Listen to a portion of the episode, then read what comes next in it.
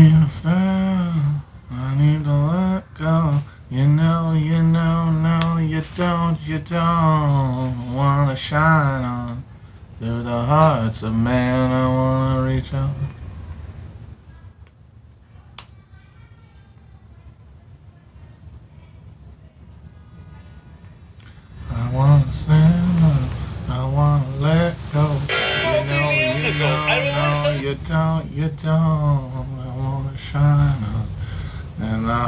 Hearts of man, I wanna reach out with the back of my broken hand. Another headache, another heartbreak. I'm so much older than I can take. Reflection, well, it comes and goes. I need direction to perfection. Now, now, now, now, help me out. Here we go. Hi, guys. We're back on the case. How goes it out there in Twitch land? Hope it's going well. Hope everyone's ready for the second of, uh, turns out, two presidential debates. Gotta say, I'm excited. Now that I've pushed through to the other side of the looking mirror, looking glass, uh, and especially after I watched them both simultaneously uh, during the town hall last week, which actually ended up being way less jarring and discombobulating than the first debate. Because one i had a bunch of other co-hosts who were talking so that added you know cognitive di- uh, distortions. But just the fact that they were talking like at the same time but about without being aware of it like without you know challenging one another it really uh it gave it sort of like a soothing um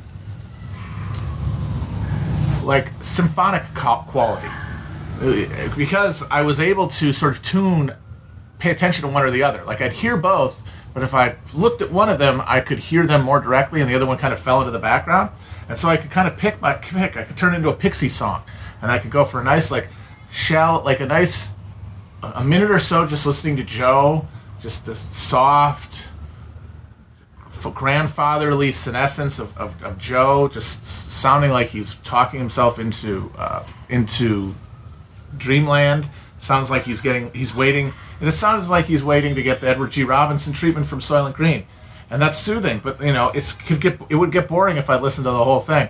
So then I just look at Trump, and he's screaming at Samantha Guthrie about how we have the best, we're doing the best, we have the best tests, we have more tests than anybody, and the and China, no, and it's like, boom, they it's like loud, quiet, loud, and then you go back after that becomes too taxing, and you go back to uh, Biden, and it's like soothing again.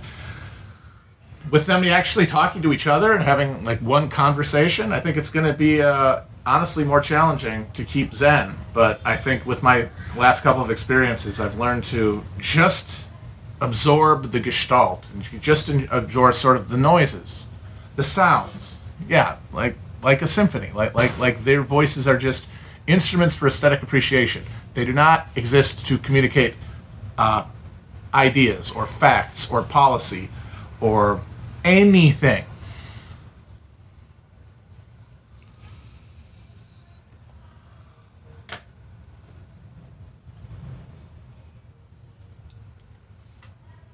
Is there a more failed world leader in history than Benito Mussolini? That's an interesting question because, on the one hand, Mussolini is one of the great political entrepreneurs of the modern era. This is a guy who saw the writing on the wall in World War One, saw it as the death knell for like Marxian socialism as a meaningful political current, or uh, at least a political current that could realistically take power uh, in Europe after World War II. Because you know they sure were headed towards that point when World War One happened and shattered everything, uh, as we've talked about before on the, on the streams. But a lot of socialists were left after World War II very bereft of like an understanding of how to move forward, and you saw them fall to bloody uh, internal mayhem in Germany and elsewhere because no one knew what to do, especially after the so- uh, the Soviets won. But uh, Mussolini looked at what was happening, said, "What do we got here?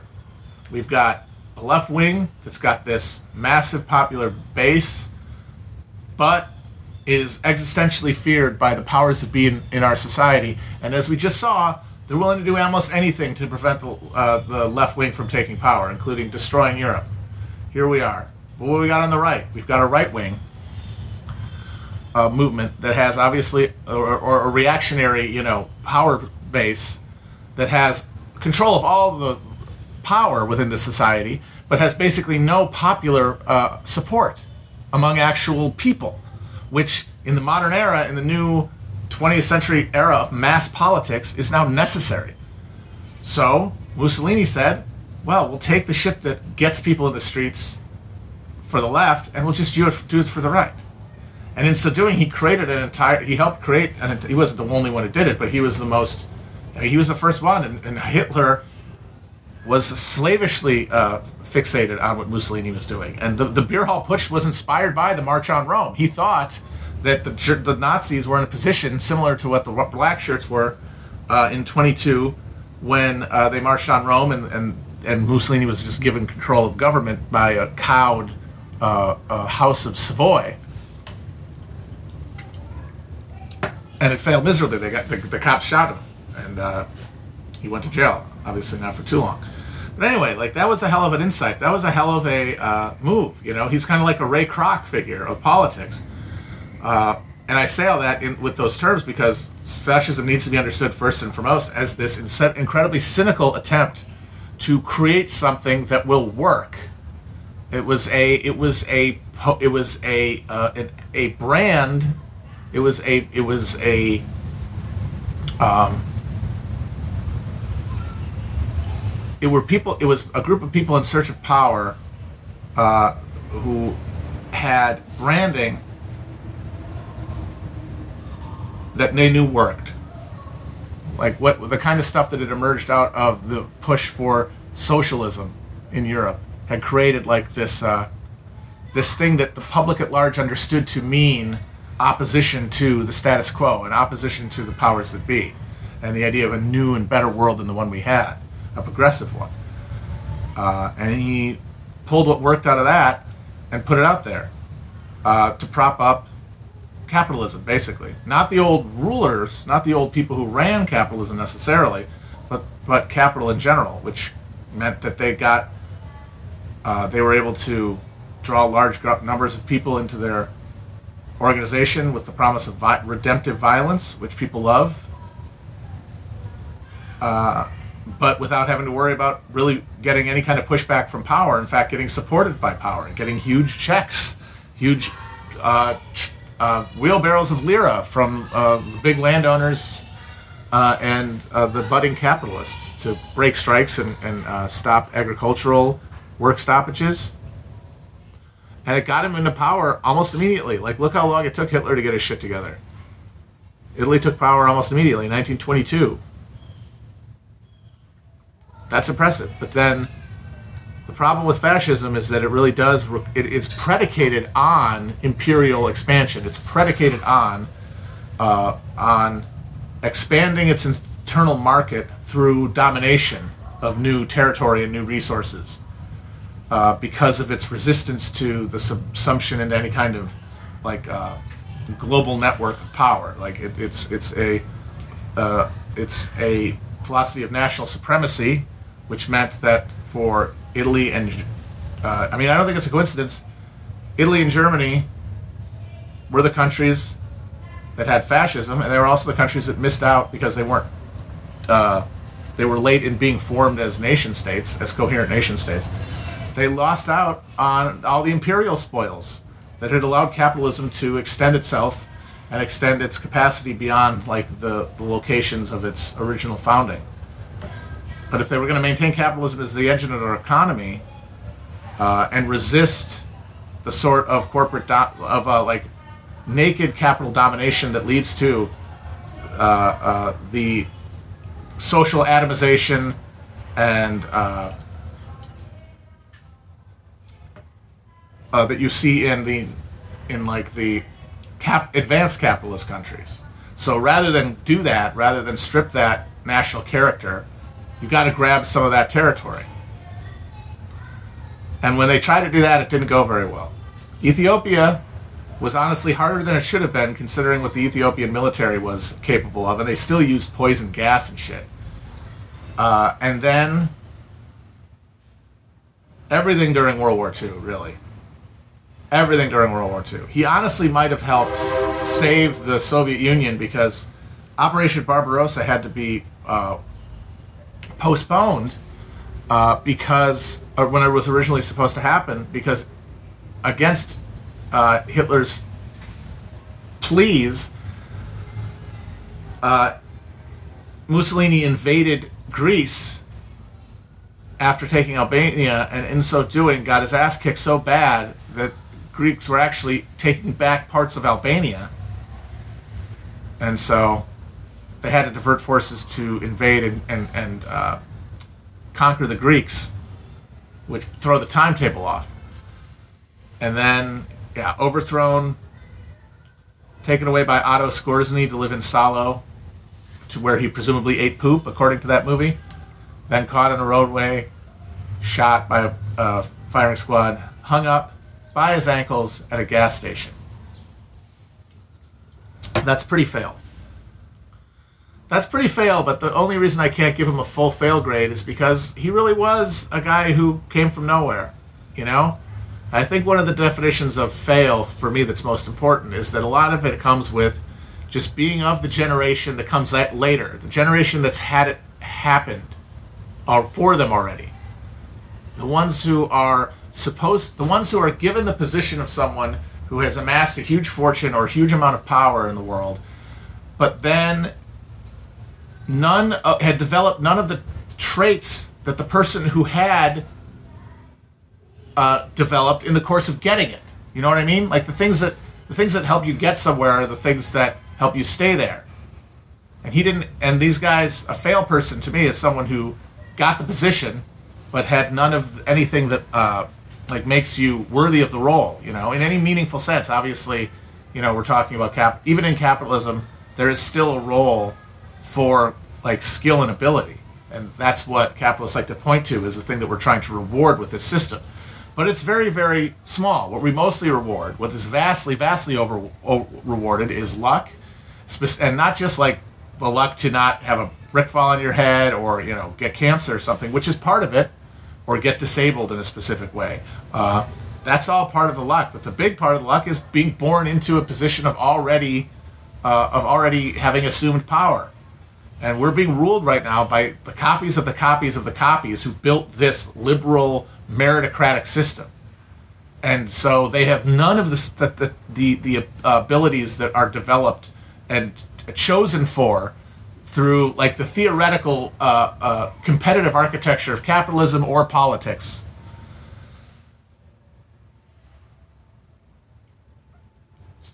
So I think anybody who has really failed, they have to have, in some respect, some significant respect, fumble the ball dropped the bag, and hit, and Mussolini fucking made the bag in the first place.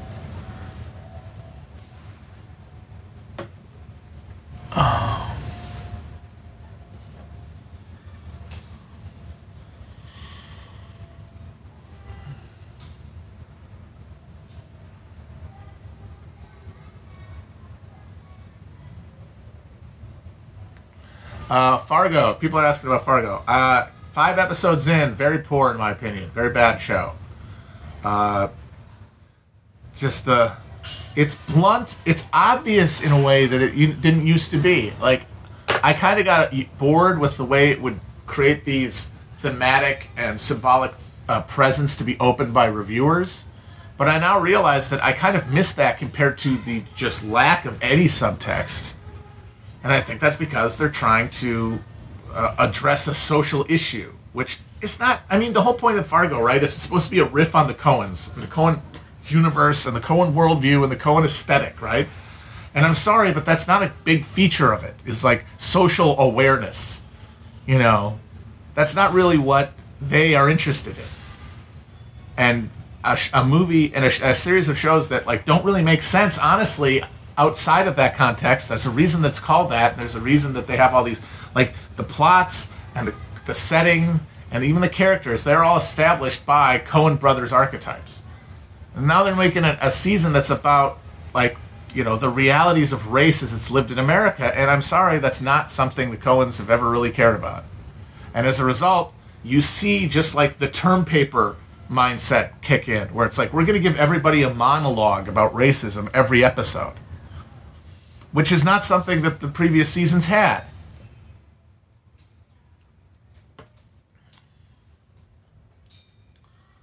But I will say, like, I don't think this is some huge drop in quality because Fargo was always like clever, but not fantastic, just because it was so, so you know, fixated on like a- appealing to, you know, an idea of quality.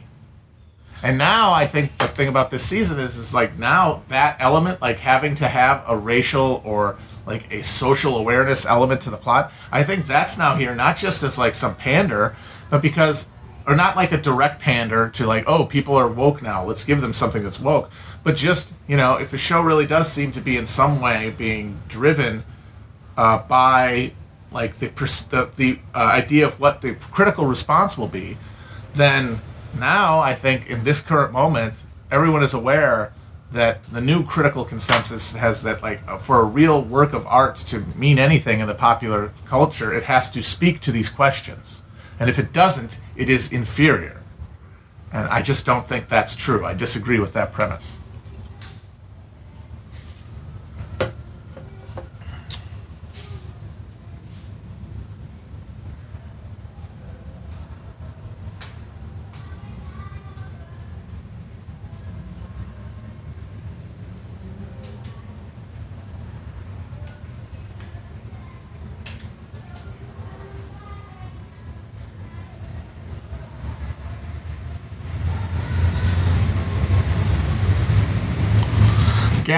Uh, somebody wants uh, Biden cabinet uh, predictions. I'm going to go the Grimace for Secretary of State.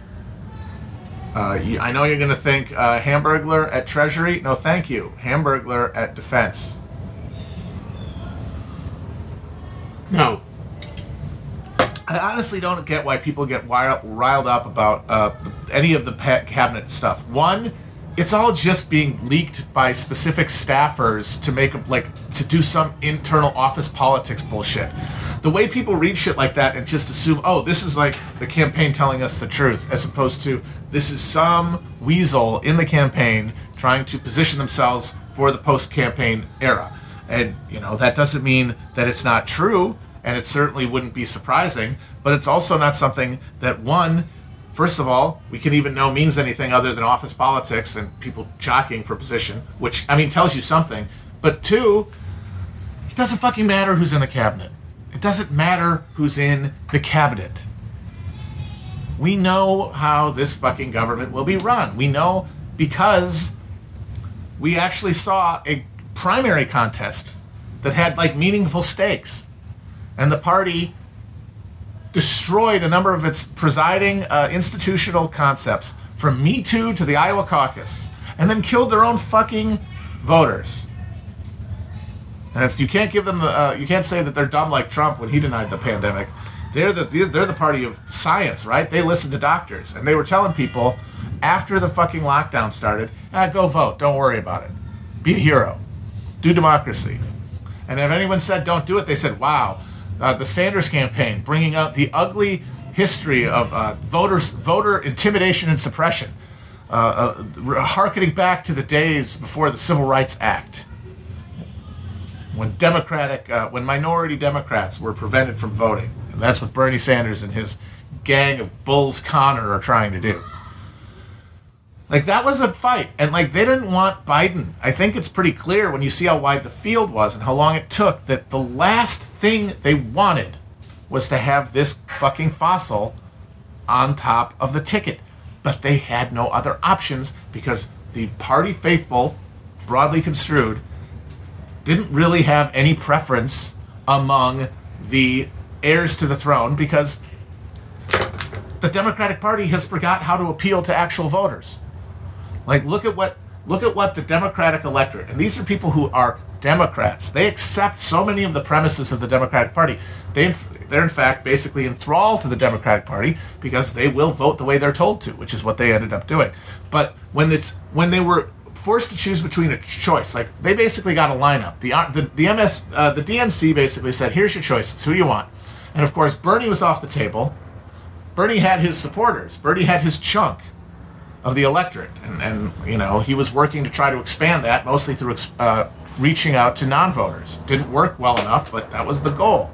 Meanwhile, you've got the regular Democrats. These are the people who go in there and punch the ticket on the Dems every four years, every two years. These are people who don't believe a lot of the uh, you know right wing uh, uh, American knee jerk um, slanders around the Democrat Party. Like they don't think that they're eating babies. You know, they think that uh, NAFTA might have had some bad effects, but in general, it made America better. You know, like these people are not even like Trump curious folks, right? These are solid Democrats. And with presented with a next generation of people, a next generation to assume the mantle of the Obama Clinton uh, neoliberal Democratic Party, the DNC, the DLC mutant that emerged out of the 80s. Uh, and post and in this in, like in a in a post 2008 world, this is these are your options: Kamala, uh, Buttigieg, Gillibrand, uh, Biden, whatever.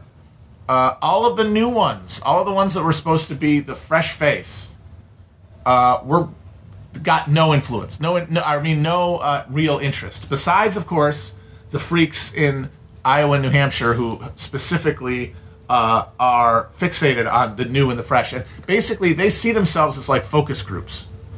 And they see, give themselves the self satisfaction and seriousness of purpose of a focus group.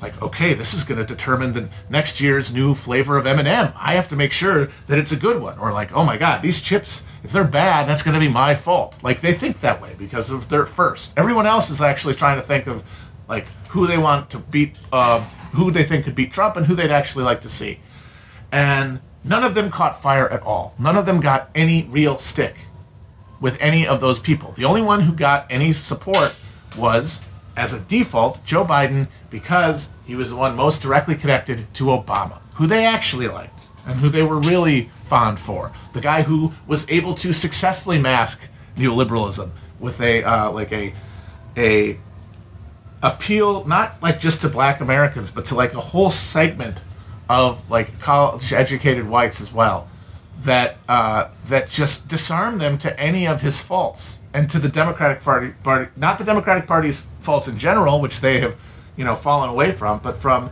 the Democratic Party. And even though these are all people who like oh, you know, they're all intersectional. They all know the language. They all know the language of this new, you know, woke capitalism people talk about that is the only thing that the Democrats are standing for at this point. And no, none of them could gain traction. None of them could. And when it came down to uh, to South Carolina,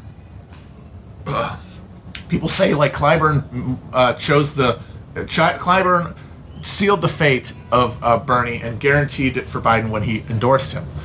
Uh, I think I mean that's I think that's in a sense true, but I don't think it's because Clyburn picked the Democrats and said Biden, I want him what happened was it was getting down to the wire. None of the other people had any kind of uh, support among his actual base in South Carolina.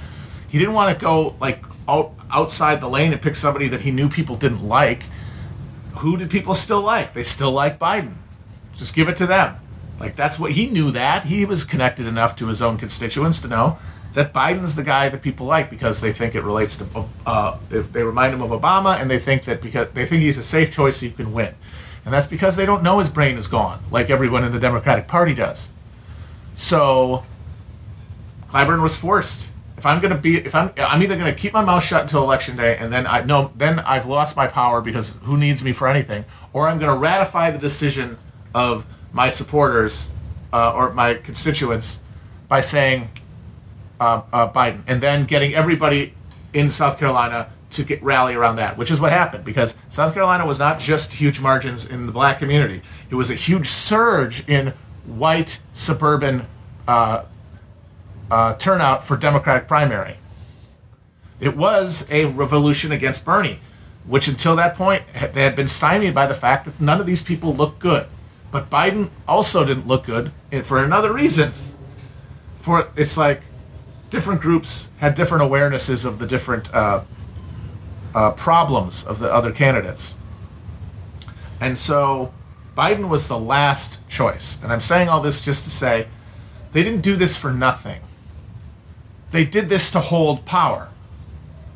Look at what they did with the fucking platform, where they could have said anything because everyone knows the platform doesn't mean anything. They still made sure there was nothing in the in the platform about universal health care or fucking Israel or anything. Anything hot button. They didn't give the Democrats any uh, the ba- the base, the leftists, the Bernie crats. They didn't give them anything because they didn't have to. They saw the measure of their opponent. The, they were able to defeat them, which means they don't fear them anymore. Which is why I keep saying there is no left uh, stake in this election from the standpoint of like doing anything in a Biden presidency. There is no pushing him left. There is no having them like somehow recognize the worth of having the left as a part of the coalition.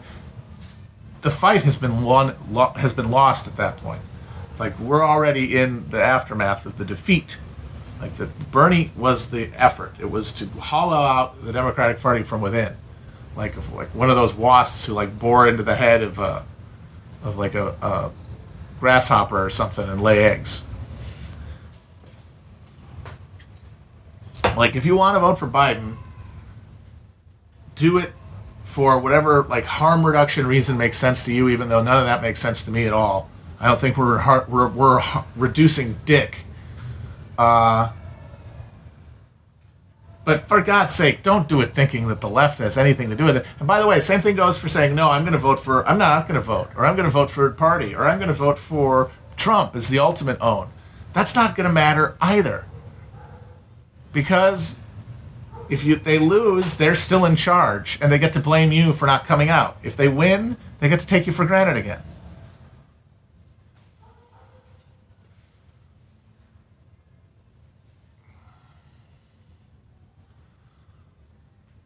But honestly, I've been thinking about it, and like the entire, the entire liberal argument that they give used for making the left vote is, in my opinion, basically incoherent. Uh, like from just a moral perspective. Tell me if you think this is crazy, but uh, like they say, a vote for a vote for anybody but Biden is essentially a vote for Trump. And of course, that only makes sense if the underlying assumption is, is that that person would be voting for Biden or should be voting for Biden, and sh- more importantly than should, because technically, shouldn't everybody be voting for Biden? Shouldn't even uh, uh, Trump supporters be voting for Biden? Why are only leftists the ones whose failure to vote for Biden is the is the cause for them to be the reason they lost? And it's because they they say no, no, but those Trump people they they are bad. They're either stupid or evil. You know better. But see, that's twining different types of knowledge into one thing. Like the, what they're referring to is the fact that you have a similar understanding to the liberal about you know the need for you know uh, things like anti-racism or uh, uh, you know civic equality, uh, economic egalitarianism, even because the liberal will insist that they're just as socialist as you, they just know it's realistic. And they say, we both want these things. You want those things. Then by not voting for Biden, you are voting for Trump. But the thing is, is that there's another level beyond just that common understanding. It's, all right, we have these values. How do we enact them? And that is a tactical question that is separate from the question of whether or not you have a similar understanding of what the political good is. How do you achieve it? That's the whole that's the whole thing. That's the actual point of argument, and they elide it completely to assume it within the greater moral uh, imperative for you to vote.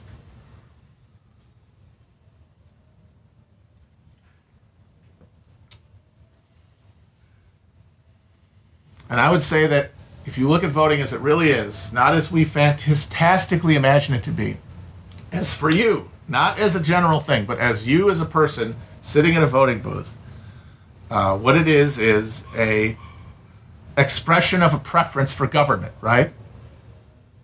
So if like you're saying the person has to vote because like everyone should vote, basically the Kantian imperative of do it do what you want everyone to do. Like in a political realm you should behave the way you want everyone to behave. And it's like yeah then you want people to participate. Because otherwise then you just have some sort of dictatorship. You'd have to. If people aren't going to participate in a punitive democracy you don't have one. So yes you should vote.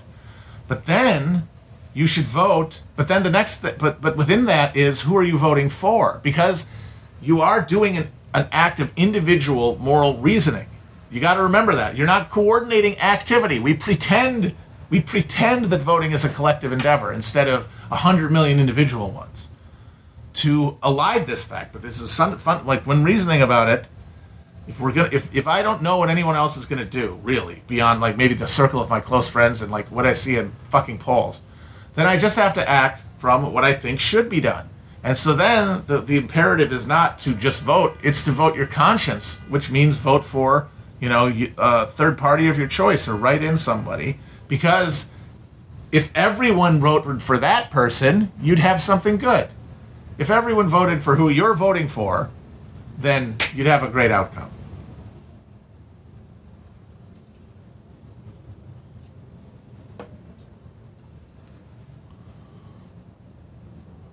I mean, that's. If anything, that's an argument not to vote ironically.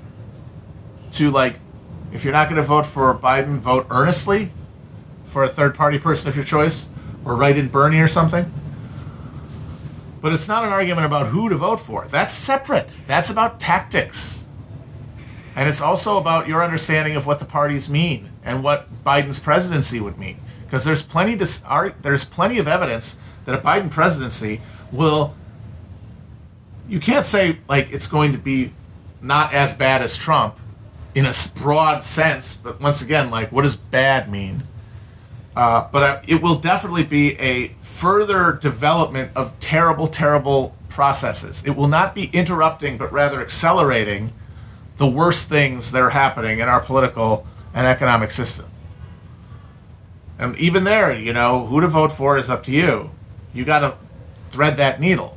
But it's not this open and shut case because the open and shut case is buried down here in like the moral uh, argument about like a, a, a, mutual understanding of like you know rights based human humanity uh, and equality, even though if you really are if, if they really are di- if they were really are a lib and someone really does have you know deeply felt socialist uh, priors they're not even there's not even an agreement there because the idea of what constitutes you know rights and freedom is different but say at like that level you know not as deep as where the conflict begins and not as uh, shallow as where it comes back tactically there's an agreement but that's just like one thin slice of agreement. And they turn it into a moral imperative to go along with their horseshit. And I say, I just want to fucking. I just sound at this point, I just want to see something funny happen. Trump talking about how he wanted to kiss all the guys for a couple days while he was jacked up on steroids. That was pretty fun. That was funny.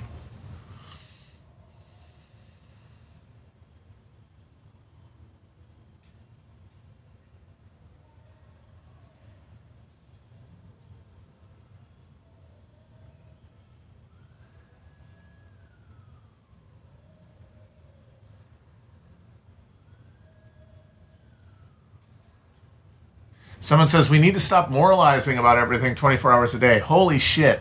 If I see one fundamental flaw, like beyond obviously the nature of online political argumentation, I would say that, you know, the specific expression of that, like the the the, the category error that occurs that is generated by online argumentation and, and like the the structures of it is the constant turning of every question into a moral one every question is a, is a question of like essence. Like a good or bad is this act good or bad? Is this person good or bad? And of, and those questions are unsolvable by definition because unbeknownst to the people making them they're making them just to have something to do. They're arguments that are made to be had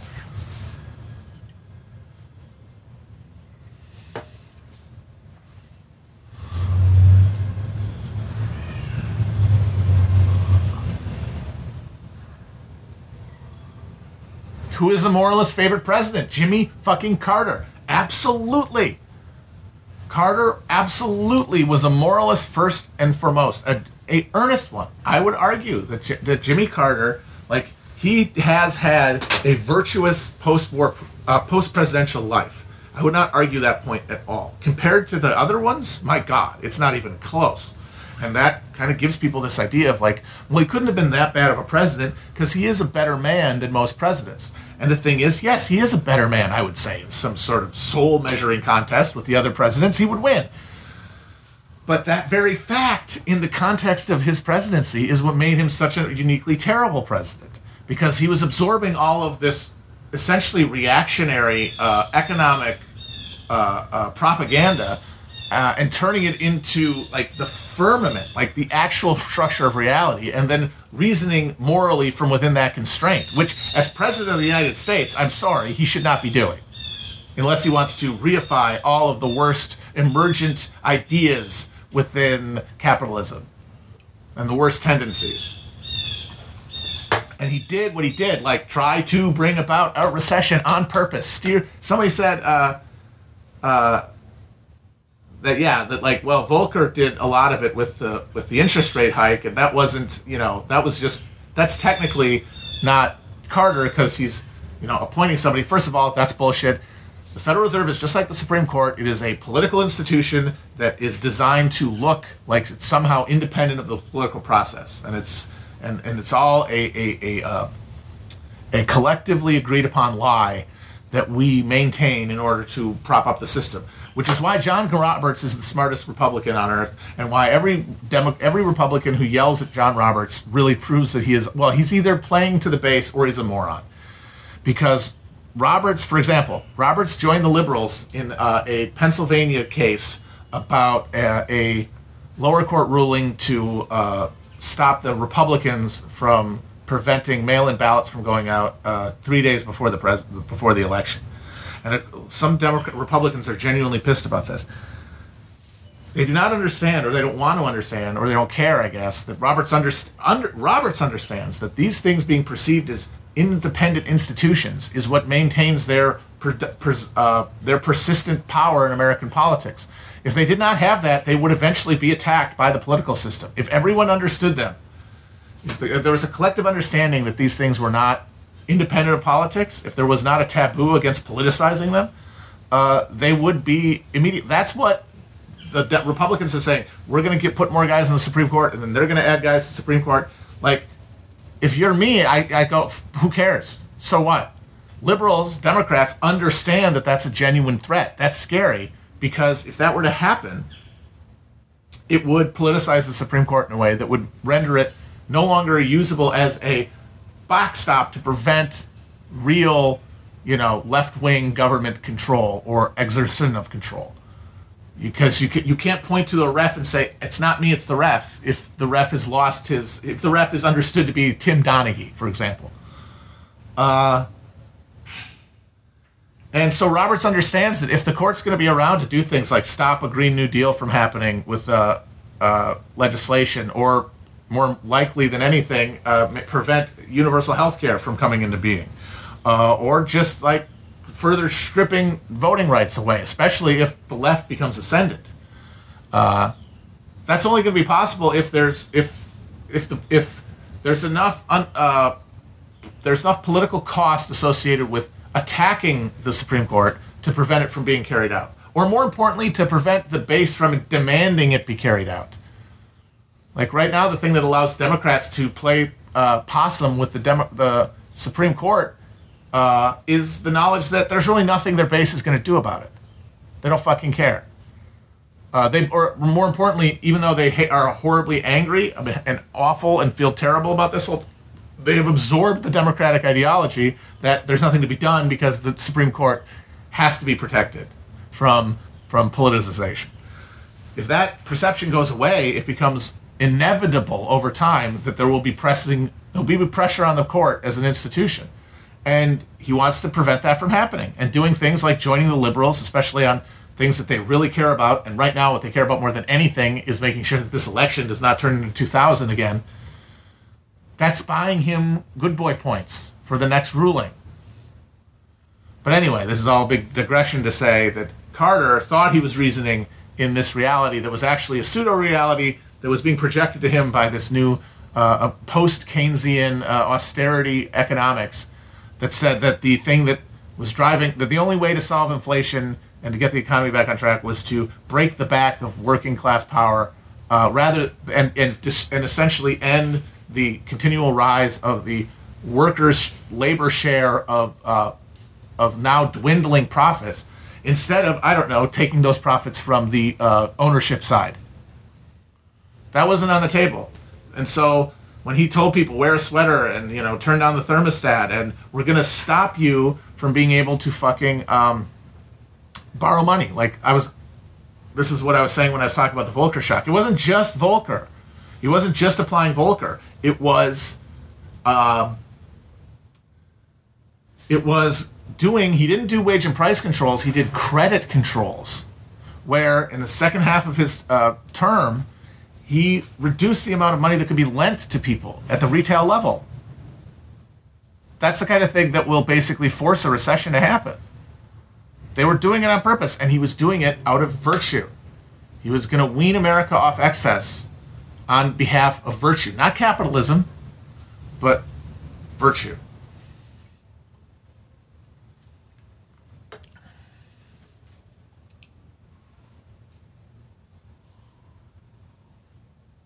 So yeah, moral questions. At this point, what is the point of it other than entertainment? How about some questions of efficacy? How about some how about some questions of usefulness and effectiveness? And I know that these are not totally un, uh, uh, uh, removable, but I find that any actual tactical questions get turned into moral questions almost immediately. And then it is insisted no, no, we have to solve this moral question and decide who's right between these two sides on this moral issue before we can progress, because then we're going to be using the master's tools or some bullshit. And my answer to that is just these differences you think you have are unresolvable and beside the point. Because, you know, the rightness of the, of the morality, honestly, a lot of it will be revealed uh, in in the course of who is arguing in good faith uh, and uh, and uh, with an eye towards like reality. Those are the kind of things that suggest to you who is uh, more connected to reality and more likely to be able to uh, conceive of and pursue effective action.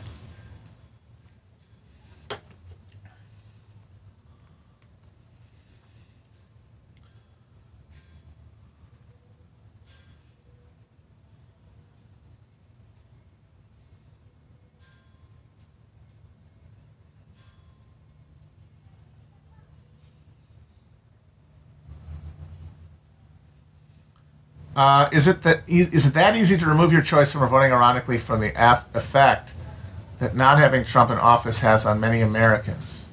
Well, for one thing, I don't know what that effect is going to be. People say that, but what does it really mean? Do you what do you really mean by that? Is my question, I guess. What and I would like people to list this. What realistically do they think? What pain? What persistent pain are we going to see removed from America by Biden being president instead of Trump? I'm not talking about anything in terms of uh, you know norms or or even even things of normalizing and all that stuff. Because yes, that's that might be true, but it's a little pie in the sky. I'm talking about actual conditions. I mean, do you think that they're just going to open up all those uh, cages for the kids and and just let them out? And, and do you think that's going to happen? I don't think that's going to happen. Now, yes, uh, I would say one group, visa holders or people seeking visas, absolutely 100%.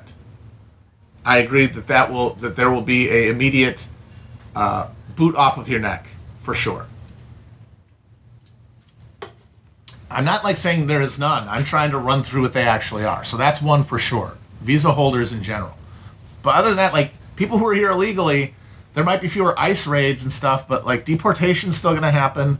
ICE is still going to be there. Environment, I mean, what does Biden, what does Biden want to really do? What does Biden really want to do that's that different from what Trump's doing? Maybe he might close off a few public lands to drilling, which is good. But once again, like in a broader sense, have we decelerated any trends significantly? And like the big one, people want to talk about authoritarianism, but I'm sorry.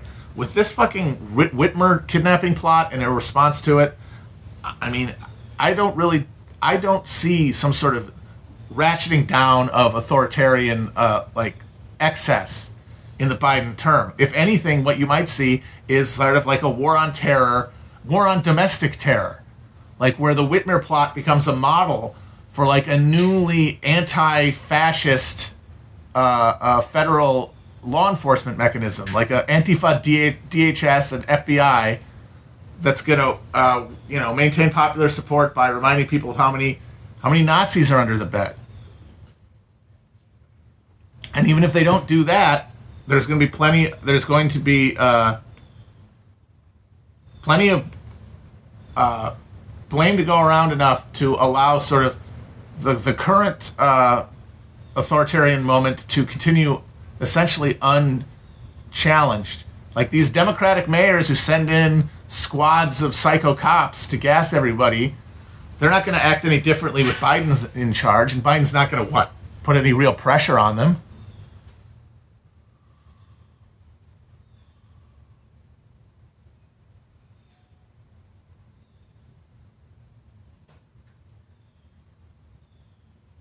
But again, these questions are secondary because none of you are going to determine the outcome of this. You pressing a button doesn't make it happen.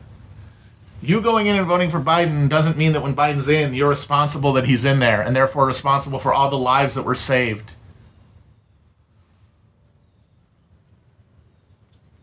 Or if you don't vote for Biden, you're responsible for all the extra deaths and misery. That's not true.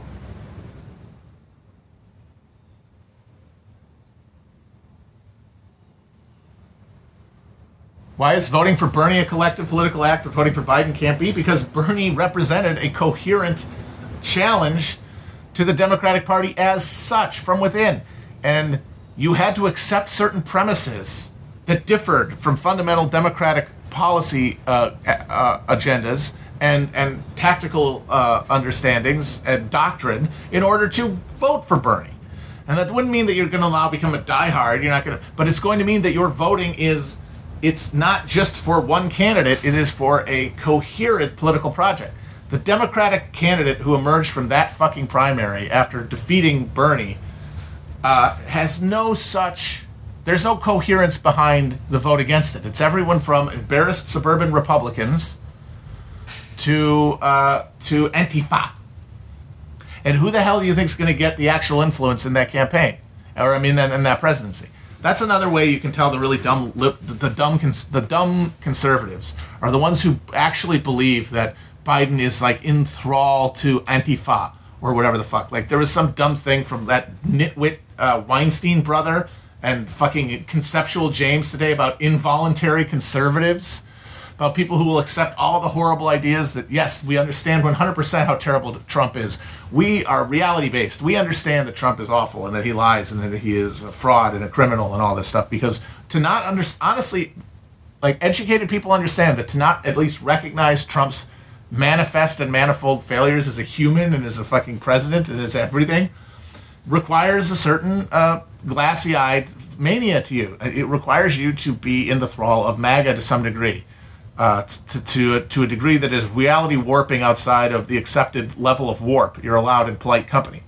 So you've got to think of some other reason. And the one these guys have cooked up is that I can't vote for Biden because look at these guys saying abolish the Constitution and, and court pack and and uh, and enforce uh, anti-racism at the barrel of a gun. And that is a result of someone being a moron and also just looking at Twitter all day and thinking it's real life. Because if you can't look at the actual dynamics of the party and what has happened in the last year and see that there is no actual influence from that part of whoever ends up voting for the Democrats on Biden, on the DNC, on the party in general, you are you are as you are as self-hypnotized as a Q person. I'm sorry, I don't care if you want to think you're smarter than them, but you're basically not. If you could look at the world and look at the Democratic Party and say, yeah, you know, Biden, he's a he's a puppet for uh, for the fucking um, for what the new Black Panther Party or whatever the fuck.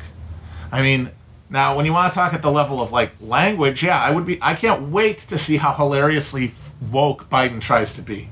Like obviously they're going to use Kamala for most of it, but there's going to all the language, all the academic anti-racism language is going to come out. It's going to be horrifying, and I welcome it because you know I think it'll be an alienating moment for a lot of people to just see the wildly uh, uh, uh, cynical use of their language, and they're going to be left with a choice: like, do I do I accept the the reality that this stuff really at this point is just just a cudgel for the establishment, uh, or do I realize that it has to be transcended?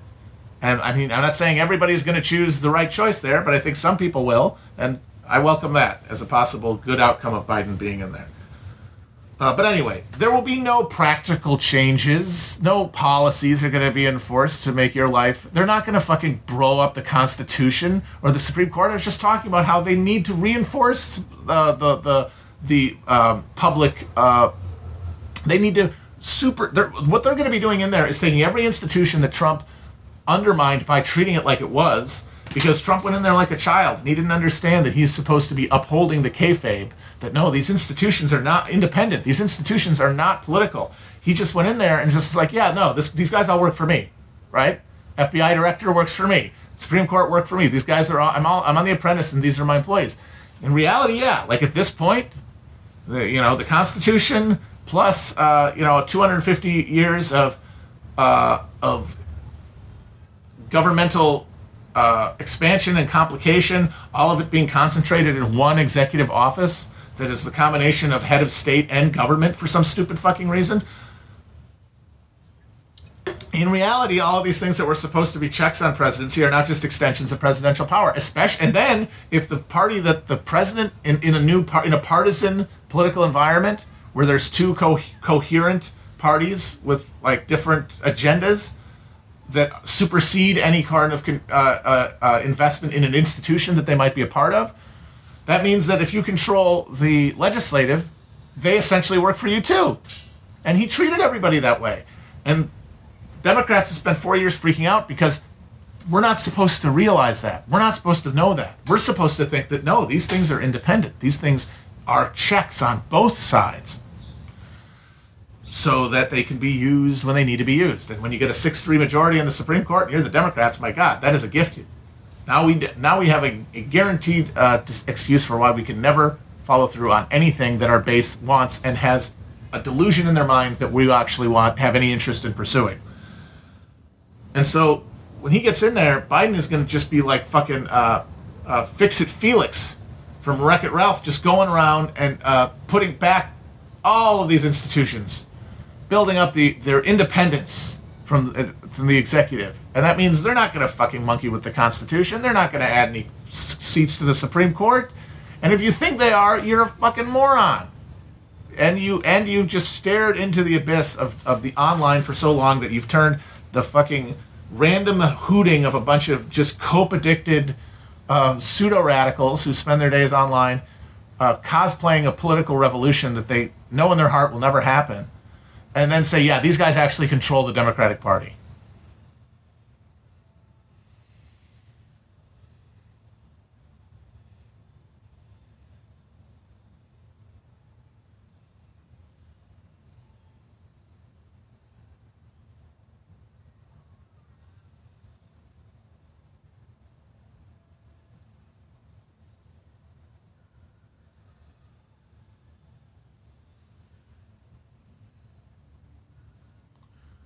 Wait a minute. All right, this is interesting. Your argument is forget about the visa holders, forget about the COVID victims, forget about women and minorities. I need to wax ambivalent about voters to self soothe about the Bernie loss. Once again, I don't get what that has to do with my vote. I am not determining any of that.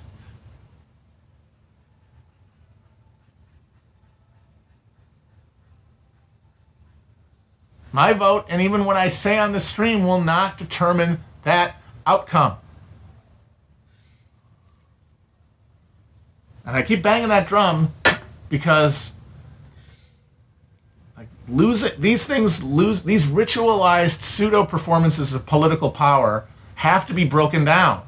And that means voting as like the locus of political meaning and moral expression and also posting. because they're just different manifestations of the same uh, the same phenomenon of of just this shadow politics.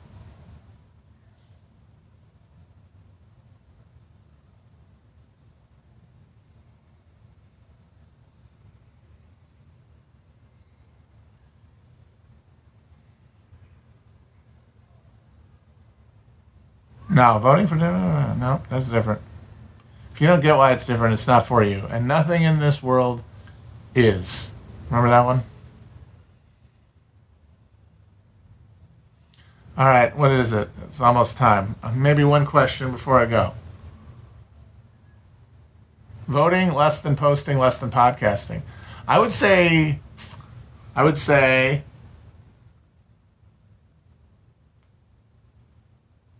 I would say voting is will be one step closer than either podcasting or voting to real politics because it does contribute to an event that has an actual impact on something. I will say that. But it's just one level more advanced. It's just one level removed.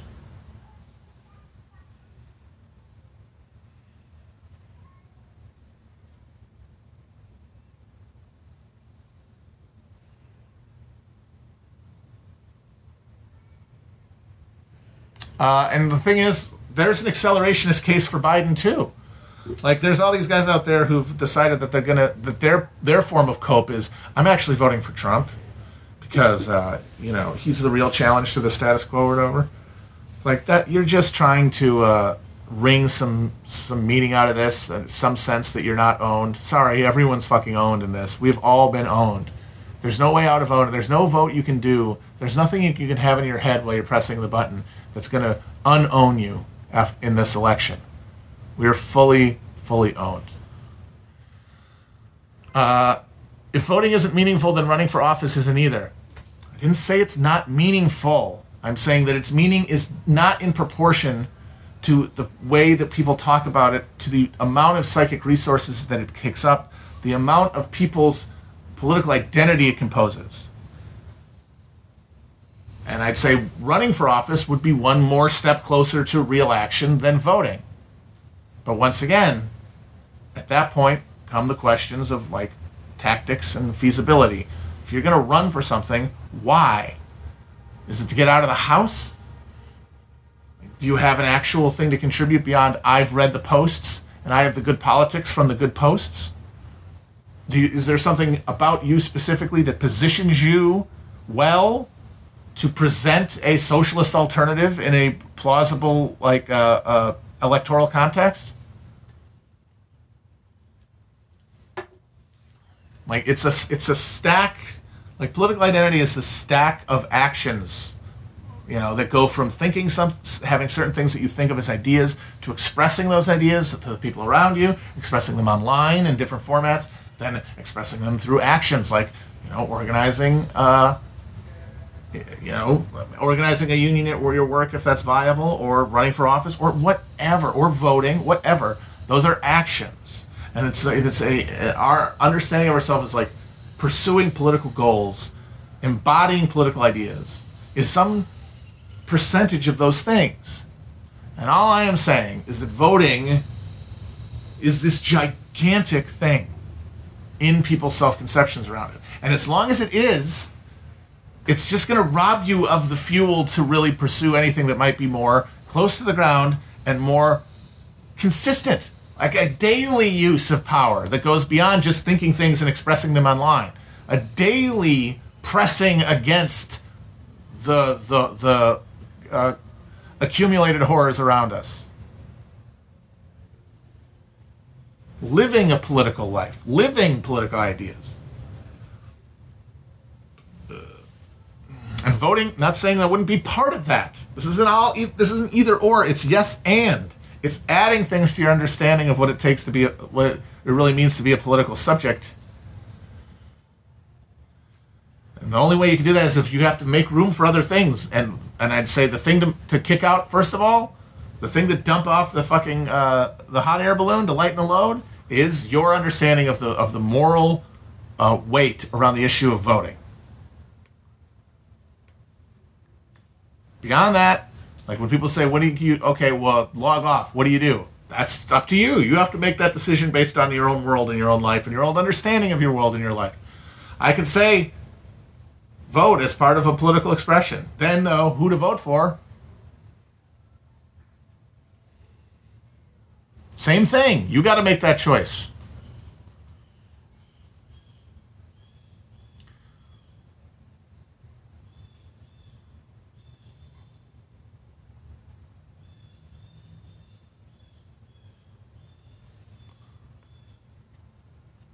All right, guys, I'm gonna log off here. It's amazing. I'm I'm going to likely the fake news media is going to smear me again after this about what he said about voting. But it really does seem like there's like a, a conscious decision to not hear what I'm fucking saying. Maybe I'm not expressing myself clearly, and that's very possible. I am just going off the fucking top of my head. But I really do feel like the responses I get from people to when I try to explain this stuff, it does seem like they're trying not to get what I'm saying. All right, I'm logging off. Bye bye.